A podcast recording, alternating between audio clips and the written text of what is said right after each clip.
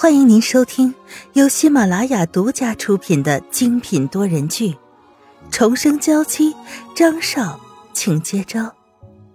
作者：苏苏苏，主播：清末思音和他的小伙伴们。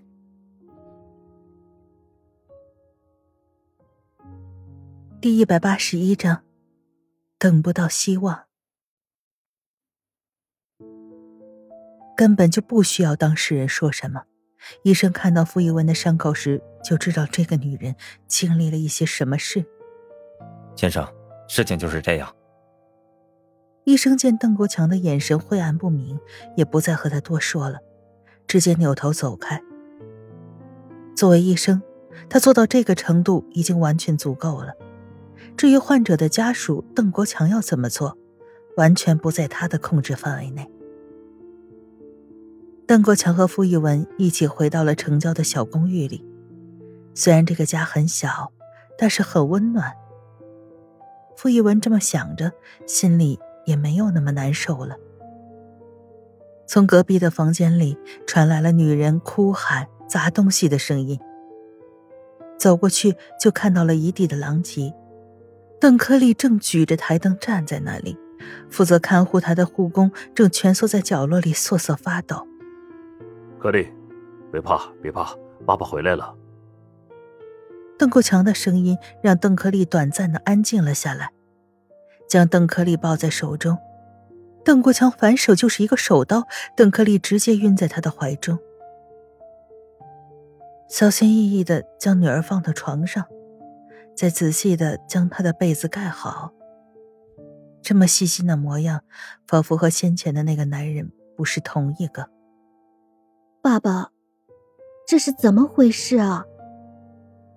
傅一文看着邓科利，有些不解。不是一直在医院里观察，怎么就回到家里来了呢？没什么，一直待在医院也不是办法，就先把他接回来了。看邓国强这样欲言又止的样子，傅一文也知道，事情可能没有那么简单。邓伯苍流落在外。虽然身受重伤，但也有一个好心的老婆给他吃食，给他处理伤口，也不至于死在街头。尽管不能主动和邓家联系，但是对于邓家，他始终还是抱着一丝的希望。他是爸爸唯一的儿子，现在妹妹又成了这个样子，如果现在放弃了，那邓家就真的没希望了。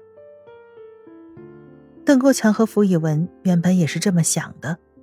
但是看到围在自己公寓旁边的那群凶神恶煞一样的人，收到银行发来的一封又一封的催款单，那一点点的希望也破灭了。如果和邓伯苍见面，邓氏就别再想起来，他们一家三口的安全也完全没有保障。现在的邓家犹如丧家之犬，就算是死了，也没有人知道。更别说是由所有的人都害怕的张云浩动手了。他们不敢冒险，就连傅一文，张云浩以其父母的生命要挟他的时候，他也犹豫了，选择了退却。现在还不是和张云浩硬碰硬的时候，大家都活下来才是最重要的。只有活着才有希望，如果不能活下去，那其他的事情也终究只是泡影。邓伯苍在外面等了很久，一两天还有希望，还能忍受像自己这个样子。可第三天、第四天，甚至一周都过去了，他还没有收到邓家的一点消息，身体也因为饥饿变得格外的虚弱，就连先前每次给他送食物的老婆婆都已经很少过来了。毕竟，帮他一时可以，但是要一直帮他，谁也做不到。小伙子，你一直这么下去也不是办法。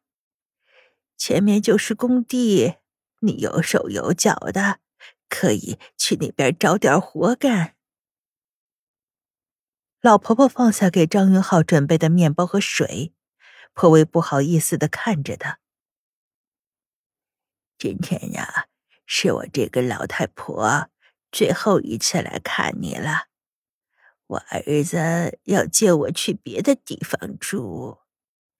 年轻人呀，不要太颓废了，能做的事情就去做。这个世道，饿不死勤快的人。谢谢你，婆婆。邓伯苍虽然心中羞愧，但肚子实在是太饿了，还是接过了老奶奶手中的食物，朝着她颤巍巍的背影鞠了个躬。面包下肚，身体也终于有了点力量。看向老婆婆先前所指的方向，老远的就听到那边的机器运作的声音，还有男人在那边大声的吆喝着：“你好。”邓伯桑拉出一个男人，打算询问一些相关的事宜，却见他一脸不耐烦的看着他。有什么事儿？呃，你们这边还缺人做事吗？他以前从来没有体会过没钱的滋味，现在却是真真切切的感受到了。没钱的时候，就连吃顿饱饭都是奢望，更不要说吃以前喜欢的那种高级的食物。就你这样还想做事儿？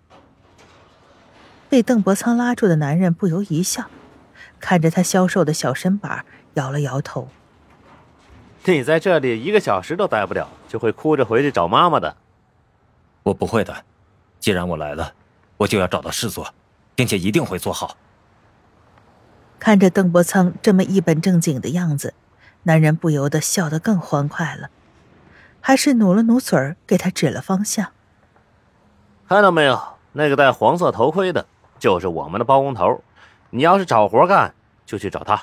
至于能不能说服他，就看你本领了。谢谢你了，大哥。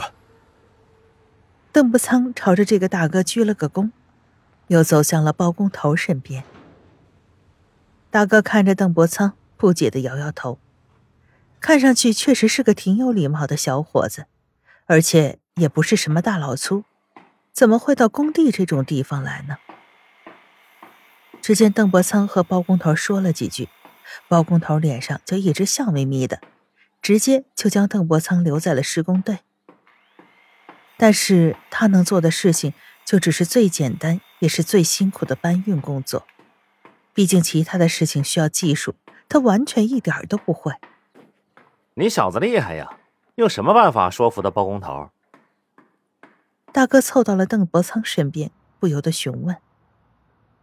他记得包工头是个很严肃的人，是绝对不会允许施工队里面养蛀虫的。像邓伯苍这样白嫩嫩的家伙，能够留下来的可能性几乎于零。我自然有我的一套，只是现在我要开始搬运了。大哥，你能告诉我有什么需要注意的地方吗？这么虚心请教的新人，大哥也是第一次见，自然也就用心的教。重物放在邓伯苍的肩上，他就觉得一阵火辣辣的疼。但是再疼，他现在也只能忍着。他已经无路可退，无路可走，必须要这样才能挣到钱。只有挣到了钱，他才能活下去。扛着重物在施工场里一直不停的走着。一开始几趟还会觉得疼，但是肩膀磨破了皮。粗布的衣服被血浸透了之后，就仿佛神经都麻痹了，已经完全感觉不到了痛感，只是在那里机械性的一趟一趟的走着。